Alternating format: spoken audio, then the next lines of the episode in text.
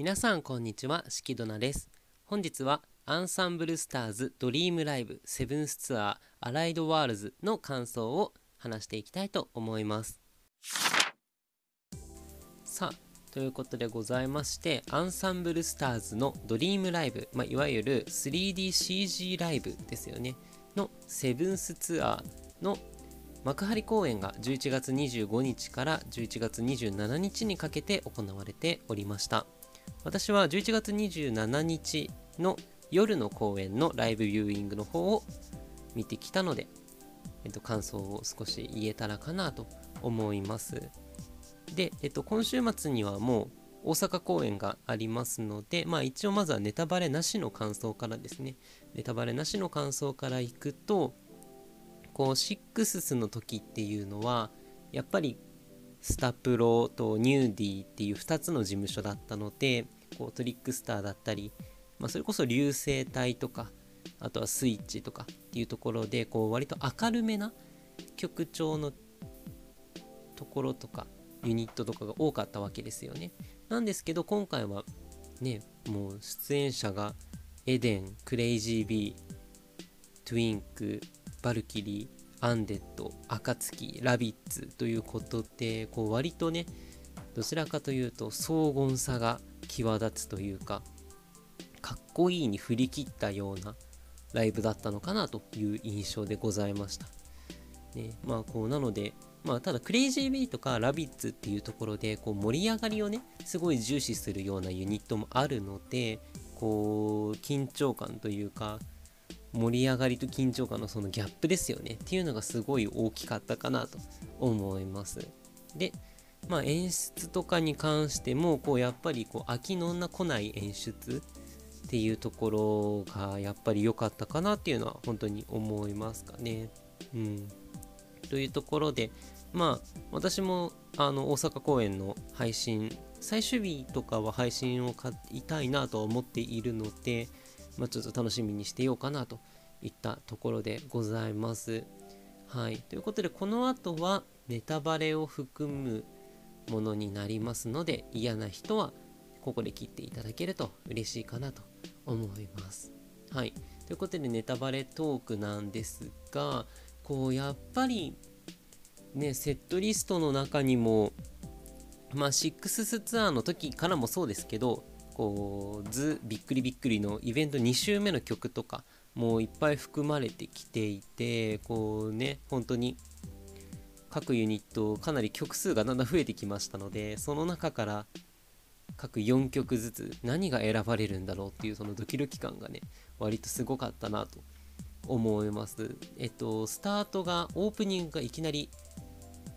ねもう本当にあのオープニングの映像からかっこいいなっていうところですごいなんでしょうね本当にねシックな感じだなっていうのとあと今回ライブビューイングで見てたのでカメラの中継で見てたんですけどこうねカメラマンさんのカメラ割りの本気度みたいなところがもうオープニングからすごいんですよ。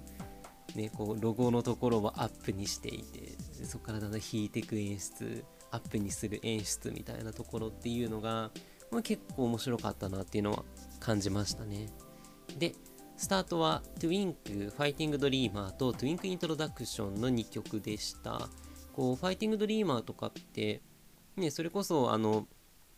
MV もライブ空間みたいなところでやってるじゃないですか。なので、ああいう風な、いわゆるレーザー特攻みたいなところとか、ライトのね、色使いっていうところが、まあ本当に良かったな、面白かったなというふうにも思います。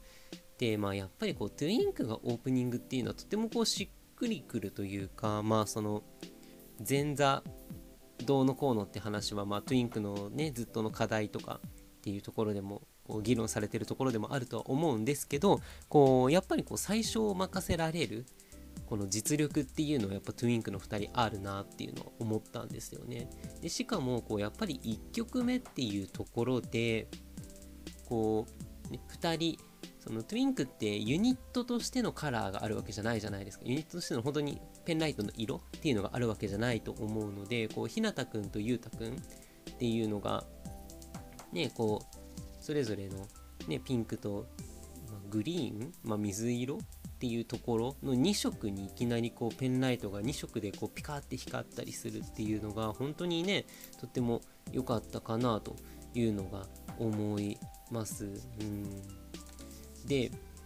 えっとここのね先がちょっとずるいなっていうところもあってこうやっぱりトゥインクで盛り上がった後に一通り盛り上がった後にエデンが出てくるじゃないですか。ね、これがもうね、茨の策略なのかもわかんないですけど、こう、一通りガッて盛り上がってから、こう、エデンが出てくると結構びっくりするんですよね。ほんと、ね、こうかっこいいなというか、なんか、やっぱりここでも雰囲気がガラッと変わるじゃないですけど、っていうのは本当にびっくりしたかなと思います。で、えっと、エデンに関しては、 Dance in the Apocalypse と楽園追放 Faith Conquest の2曲でしたね、最初は。アポカリプスに関しては、あの、サビのダンスっていうところの最初、本当にサビの最初のダンスっていうのが、こう正面から見られたのがすごい嬉しいんですよ。あの、MV の時って、こうカメラ後ろから撮ってるものだったので、ね、こう正面から見られたのが本当に良かったなと思います。こうやっぱりエデンのダンスは本当に激しいのでなんかすごいなめっちゃ練習してるんだろうなっていうのはね感じるんですよねこう4人揃ってるっていうのもねとても面白い本当にすごいユニットだなっていうのは本当に思いますねでえっと楽園追放に関しては今こうストーリーが無料開放されてたりもしますけどこうやっぱりアダムとイブっていうところの2つの、ね、ユニットがまあまとまってふりをしてたりするっていうところでまあこう感想とかねこう間のこうラストのサビの前のところの感想とかも割と MV だと、ね、カットされてしまってるのでこういう風にフルで見れる機会があるっていうのはやっぱりこう嬉しいですよね。本当面白かったなと思います。まああとはやっぱりこう日和殿下の最後のフェイクですよねこう他のアイドルの話しちゃうとあれですけど嵐とかもね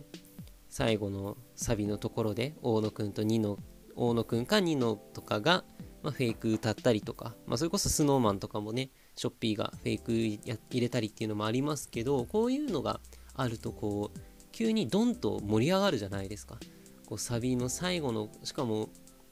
ね楽園追放っていうのは感想で一回グッと落としてからそのフェイクを入れてラストサビにグッと盛り上げるっていうのがあったのでやっぱそこがねライブで体験できるっていうのはとっても嬉しいですよね。本当に良かったかなと思います。でエデンが終わるとアンデッドですね。2曲バレンタイン・イブズ・ナイトメアとナイトレス・ワールドの2曲でした。こうやっぱりね、バレンタインはこうイントロがかかってからずっとこうねドキドキしちゃうというかこうやっぱりね最後のサビの前の投げキッス2枚看板の投げキッスがあるわけじゃないですか。もうなんかずっとこう緊張というかやばい来る来るっていうねニューそういうのをずっと感じてしまっていたのでこうほとんどね2番とかあんま覚えてないんですけど本当にいや良かったなと。あれをこうね浴びた時こうあと会場のこの盛り上がりですよね。ペンライトの触れ方とかめっちゃいいですよね。あれがライブこその面白さっていうのがあると思います。でナイトレスワールドに関してはこうギターがねちゃんとこう出てきてくれてソロギターソロをちゃんとこうがくんがやってくださったじゃないですか。あれがねこう面白かったなっていうのが思うんですよね。CG ライブだから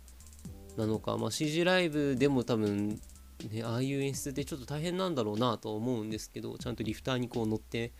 スタンドと一緒にギターが上がってきたのあれびっくりしましたね。面白かったなと思います。でアンデが、まあ、そのコウモリの中で消えていくそしてそのままこう雰囲気を醸し出しながらバルキリーの今宵月の館にてに移るこのね、この流れが最高だったんですよね、まず。これが本当に良かったなっていうのを思いました。で、こうやっぱエターナルウェービングが、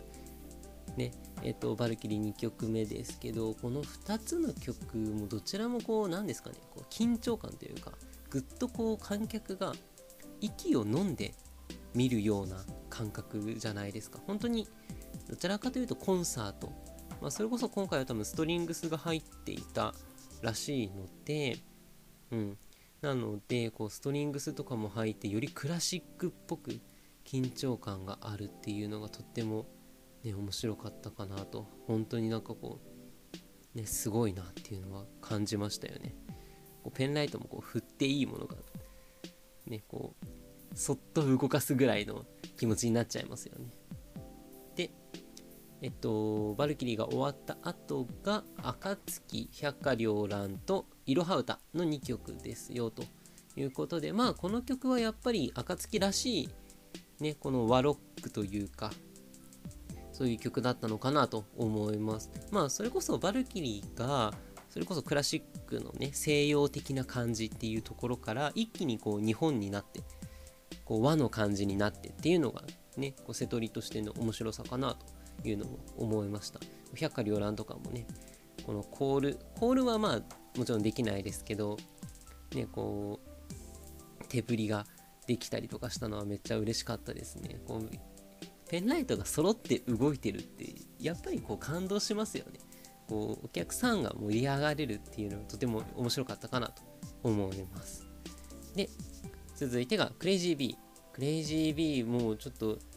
あの、それこそビーザパーティー B が先に来るかなって思ったんですけど、まさかの、まさかまさかの Honeycomb Summer でしたよということで、まあ、今回のライブ、それこそ Autumn Winter、Allied Worlds っていうのが多分そもそもあの AW のね、 Autumn Winter から取ってると思うんですけど、まあ、だからこそこう夏をね俺たちの夏は終わらないぜって言ってたと思うんですけどこうあえてね夏の曲を持ってくるっていうのも、ね、引き立つんで面白かったかなというのは思います。ねこうラスサビのあたりのこうダイブナウのねコールじゃないですけどそこの振りとかもねこう一緒にみんなもものすごい一体感だったんでもう超面白かったですよね。本当に震えたな震えた感じがしました。素晴らしい。で、えっと、続いてノイジービープ。MV に関してはもうだいぶ前にえっと、それこそスタライシックスのあたりでもう MV は公開されていて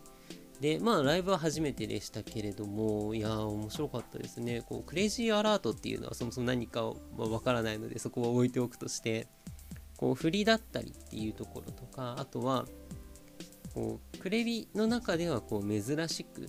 こう、ロングトーンとかを基調としているニキくんの、まあ、フェイクじゃないと思うんですけど、こう、ロングトーンとかあったりする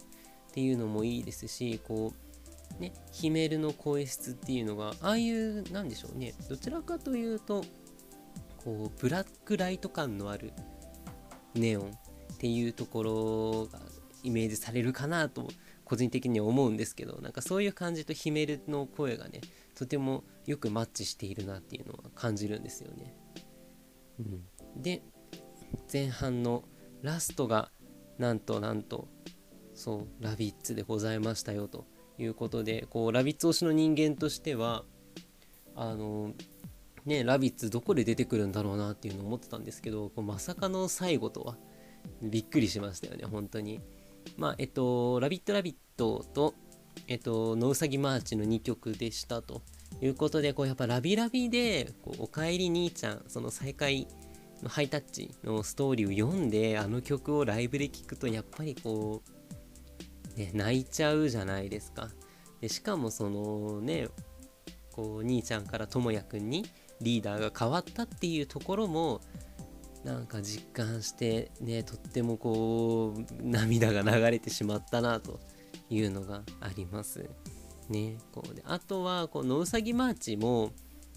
やっぱりねこうぴょんぴょん跳ねたりとかあとはこう手振りとかも結構多いじゃないですか。でこう移動したりとかっていうのも結構多い振りなのでこうねその元気だなっていうのを思ってまあ、この子たちにもこのままでいてほしいなっていうねそういうタイプのねこうしみじみとする感じがこうやっぱりなんでしょうねラビッツ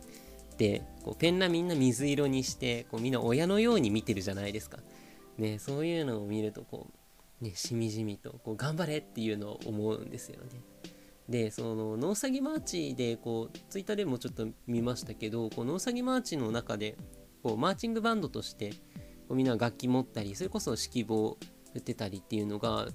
なんとアンスタベーシックの頃のスチル？カードのスチルと同じ楽器になってたっていうことがあったらしくてね本当になんかそういうところもよくね考えられてるなというか練られてるなっていうのは本当にびっくりですよね。うん。といったところでまずは前半戦でございました。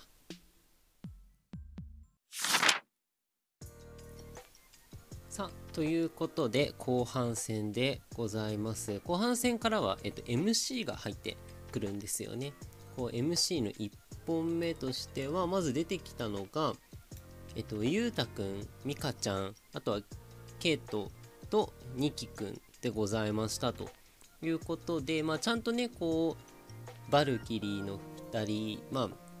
今回はミカちゃんでしたけどこの MC が出てきてくれる理由がねこうちゃんと教えてくれたのが良かったのかなというふうに思いました。こうミカちゃんがねこうちゃんとね話してる間こう他のみんながちゃんとこううんうんってうなずきながらこう聞いてるのがねこれがねとても可愛かったなと。もちろんミカちゃんも可愛かったですけどとても良かったかなと思います。でこうニキくんのねこの退場がね舞台それでみたいなねご飯食べていいですか？みたいなのありましたけどああいう退場がね考えられるのって結構頭いいですよね。この演出陣というかねちょっとメタ的な感じになっちゃいますけどあれちょっと良かったなと思います。でそしてこうやっぱり蓮見先輩のねどしがたいちゃんとこう聞けたのがね 良かったなと思います。とてもね面白かったですよ。でえっとなので2期が一番退場が先だったので後半の1曲目がクレイジー B の指先のアリアドネからでございました。こうアリアドネはねこうヒメルセンターの曲だったっていうこともあっててこうやっぱり、ね、追憶を見てからあの曲を聴くとこうグッとくるものがあるというか、まあ、一層しみるなという感じがねしましたね。とってもね本当に追憶の中身もそうでしたけどこうヒメルのねこういうヒメルの雰囲気というかとっても良いものを醸し出してたかなと思います。こう特に本当にねアリアドネとかはこうヒメルの多分ちょっとこう喉を絞ってるような声みたいなところがとってもねマッチしてていいかなと思いました。でクレイジービー最後が Be the Party B ということでこの曲ねやっぱりこうドンと盛り上がる本当に素晴らしいなというふうに思いました。本当にクレビらしい曲ですよね。うんとっても良かったなというふうに思います。でやっぱりこの曲あの2番の歌詞がね私とても好きでめちゃめちゃいいなと思っているのでこうぜひね聴いてみていただけたらかなと思います。はい。そして、えっと、クレビの次が、暁ですね、2曲、月光祈祷と思い出綴りでございました。こう、月光祈祷は、ね、本当にサビの前のところとかで、ちゃんとこう、あの、MV にもあった、こう、赤い影が、赤くこう、縁取りされた影が、ふわっと出てくるようなところが、ちゃんと、ね、こう CG ライブだからこそできたんでしょうけど、そういうのがちゃんと表現されてて、めっちゃ良かったなっていうのを思ったんですよね。うん、でまあやっぱりこうストリングスも入っているのでこうとてもねライブ感のあるというかとても綺麗な曲だなとやっぱり改めて思いましたねで2曲目「思い出綴り」こう本当にスタライの直前ぐらいスタライの最中直前ぐらいにあの剣撃の舞がミュージックに追加されたのであこれスタライでやるんだなやるんだろうなって思って見に行ったら全然違くてびっくりしましたね。割とサプライズだったなというのが思いました、は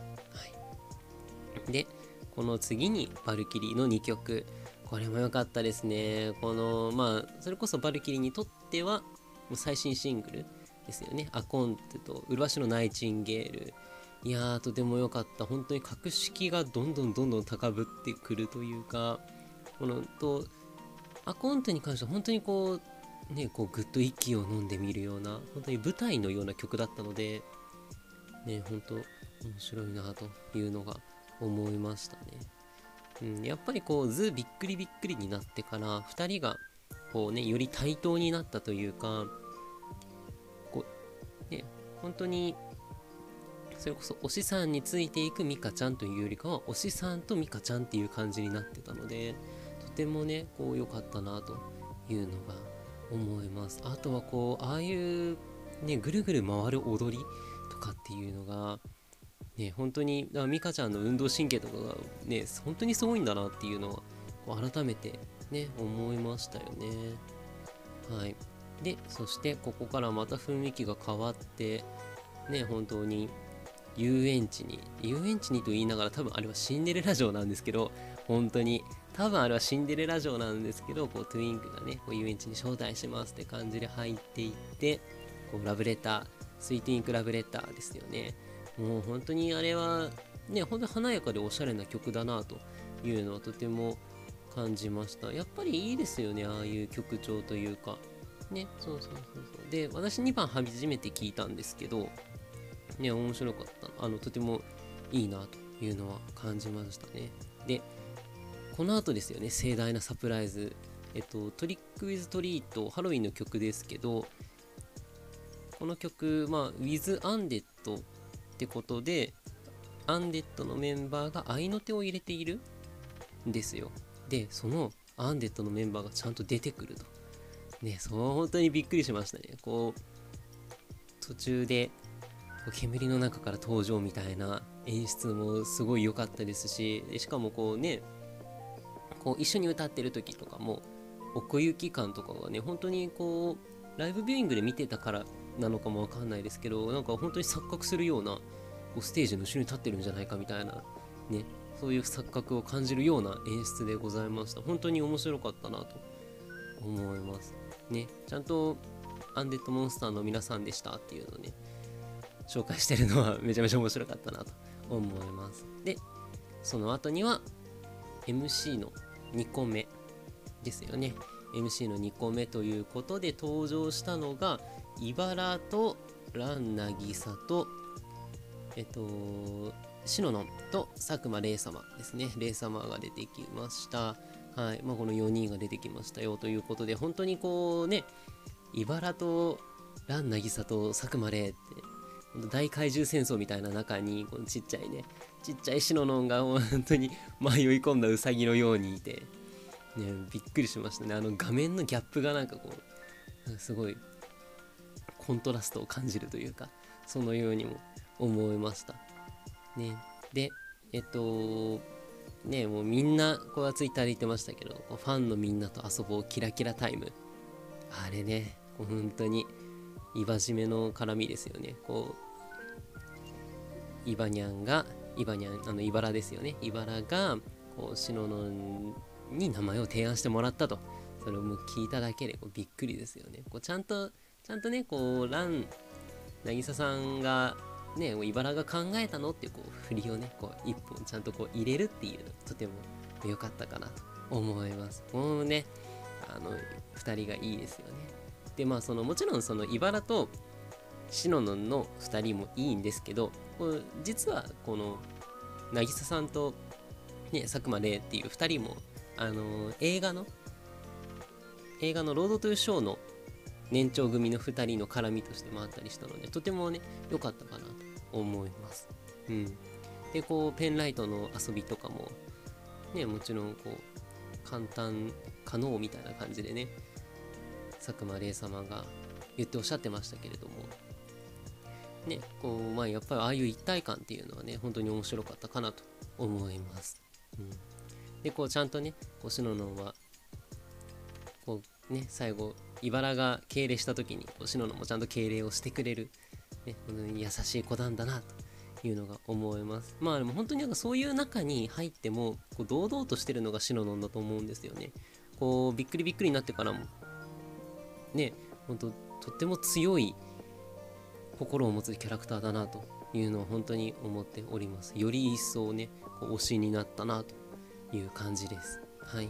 でそしてまあからのイクシードですよね。エデンの曲になって。本当に面白かったというかかっこいいが先に来ますよね本当にあの曲のこの疾走感というかね疾走感もそうですしこうリズムの感じもそうですし、うん、あとはダンスももちろんこう激しいものになってたりもするのでね本当に良かったなと本当にアイドルらしいというかかっこいい王道のアイドルっていう感じがしましたよね。うん、でこうちゃんとじゅんくんがアクロバットやってくれたりね、MV の中にもありますけどああいうアクロバットをちょっとだけでもやってくれたのがとてもね嬉しかったなというのが思います。でそしてエデン最後がアワイクニングミスってことでいややっぱりこれもかっこいいですよね。これ多分あのデビュー曲をイメージしてエデンのデビュー曲をイメージして作られた曲っていうのをどっかで見たことがあるんですけどこうねああいう曲をちゃんと最後にやってくれるっていうのがねそれこそこうねあのあんまこういうのを比較するのは良くないかもしれないんですけどこうスノーマンがねライブの最後に DD をちゃんとやってくれるみたいな風な感じでこうねエデンもこうアウェイクニングをこう最後にちゃんとやってくれるっていうのはとてもね同じシンパシーを感じるようなものかなと思いました。やっぱかっこいいですよね。ああいうのがしっかり見れるとね嬉しいですしかっこいいなという感じがしました。そして来ましたラビッツですね。ラビッツ2曲「 Fallin' Love It's Wonderland」と「うさぎの森の音楽会」もうフォーリンはねこうラビッツらしくない曲というかどちらかというとこう暗めなこう本当にねあの MV も紫っていう感じのワンダーランドっていうね不思議の国の方のワンダーランドだなという感じがしますけれどもいやー本当にねこう最後のねシノノの「おいで」っていうシーンでね心を打ち抜かれるオタクになりましたけどいやーよかったですね。本当になんかあのダンスとかももちろんラビッツいいですけどああいうこう細かい細かいニュアンスというかこう間のセリフみたいなのもこうねラビッツ大事にしてるんだなっていうのは思いましたよね。で、まあ、うさぎの森の音楽会まあその前半でえっと、ノウサギマーチをやってて、まあ、そこのね、音楽マーチつながりなのかなと思ったりもしたんですけれども、こうちゃんとね、最後にこう可愛く盛り上げてくれたかなというのが思いました。うん、とっても良かったなと思いますね。ラビッツは本当に、ね、あのままでいてほしいというか、だからその前半戦の2つ、ラビットラビットとノウサギマーチっていうのは、こう僕たちは頑張ってますよっていう感じを出してるんですけど、この後半の2曲ってこのかっこいいかっこかわいい私たちを見てみたいなところだったり、ね、一緒に盛り上がりましょうっていうような感じを見せてくれたのでとても良かったかなと思います。で最後ですね。一番最後がアンデッドの2曲「フォービドゥン・レイン」と「メロディー・イン・ザ・ダーク」ということでいやーフォービドゥン・レインのアドニスとかそれこそレイ様もめっちゃかっこいいですよね。あの、こう、ジャズっぽい曲っていうのが、やっぱり、こう、私は好きなので、ああいう曲がね、本当にダンスして踊って歌ってっていうのを見ると、とても、うん、おしゃれでかっこいいなっていうのは感じました。で、ラストが、いやラストがやっぱりメロディー・イン・ザ・ラークということでもう、ね、割れんばかりの盛り上がりでしたよね。うん、こうやっぱりコールレスポンスのもちろん、ね、声出しはできないですけどペンライト振って応援みたいなのができるのでそういうのがこう揃ってたりとかあと手のねいわゆるアンデッドってやるところとかっていうのが揃ってるのをこう見るこうもちろんアイドルと一緒に盛り上がるっていうのもそうですけど会場全体で盛り上がるっていうのもやっぱこういいなっていうのは思うんですよね。でちょっと思ったのがこう2番でこうあんなにこうマイクを人のマイクを勝手に取る佐久間玲とかっていうのがあんなにあるんだっていうのをびっくりしたんですよね。まあ、ちゃんと見てなかったら自分もいけないですけどなんかとてもこう面白いなというかこうね仲良しなんだなアンデッドっていうのはちょっと思いましたよね。うんでえっと、まあこれで本編がおしまいで、アンコールに、えっと、ブランニュースターズを全員で踊って歌ってということがありました。まあアンコールこういう形に多分スタライえっと、ブランニュースターズの時からなんですかね。まあ、シックスの時も、まあ、いわゆる全員でアンコールっていうのはあったと思うんですけど、こう、ああいうアンコールの形ってとてもよくって、こう、ね、誰のファンでもこう平等に、ね、幸せになれるのがとても良かったのかなと、ちゃんと一人一人ソロパートもあったりするので、こうとても良かったかなと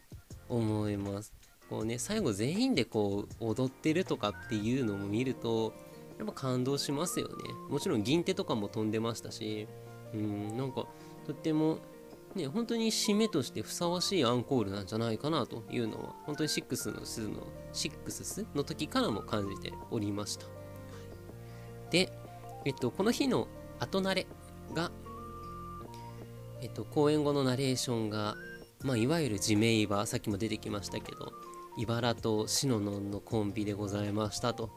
いうことでもうねその中でもこうイバニャン呼びをシノノンがするというところでこうねオタクがバタバタと死んでいくの様子が見えました。私も死にましたけどいや本当にねなんか2人が仲良しなんだなっていうのがこう伝わってきますよね。こう2人それこそねあのナレーションを担当するのはっていうところで名前を言うんですけどこの2人こう出てきた名前2人この2人がやるんだっていうのが私分かった瞬間のこのねちょっと漏れ出る歓声みたいなのがもう良かったですよね。本当に面白かったなというのが思います。いやとっても良いものでございました。ということで、まあ、少し長丁場になってしまいましたが前半後半と分けてね、えっと、感想の方を言わせていただきました。こうやっぱりね全体としてはこう瀬戸りだったりとか曲ダンス MC あとはアンコールですか？そういう構成がとても本当に最高だったなと、まあ、6の時もそうですけど最高だったなと思うのでね是非ともまだ見てない方は大阪公演の配信とかライブビューイングとかでもいいので是非とも見てもらえたらかなと思います。こうね今度アンスタのライブがある時には是非ともね現地参戦したいなと思っておりますがねそれこそ大阪公演の最終日とかに何かしら発表とかがあると嬉しいなとも思ったりもしますけどねちょっとどうなるか楽しみにしてたいと思います。はい、まあ、ぜひともアンスタ知らない方でもこういう曲とかからハマっていただけるとねいいかなと思いますのでよろしくお願いいたします。何かお便りご意見ご感想などありましたら私の Twitter までよろしくお願いいたします。ということで以上です。ありがとうございました。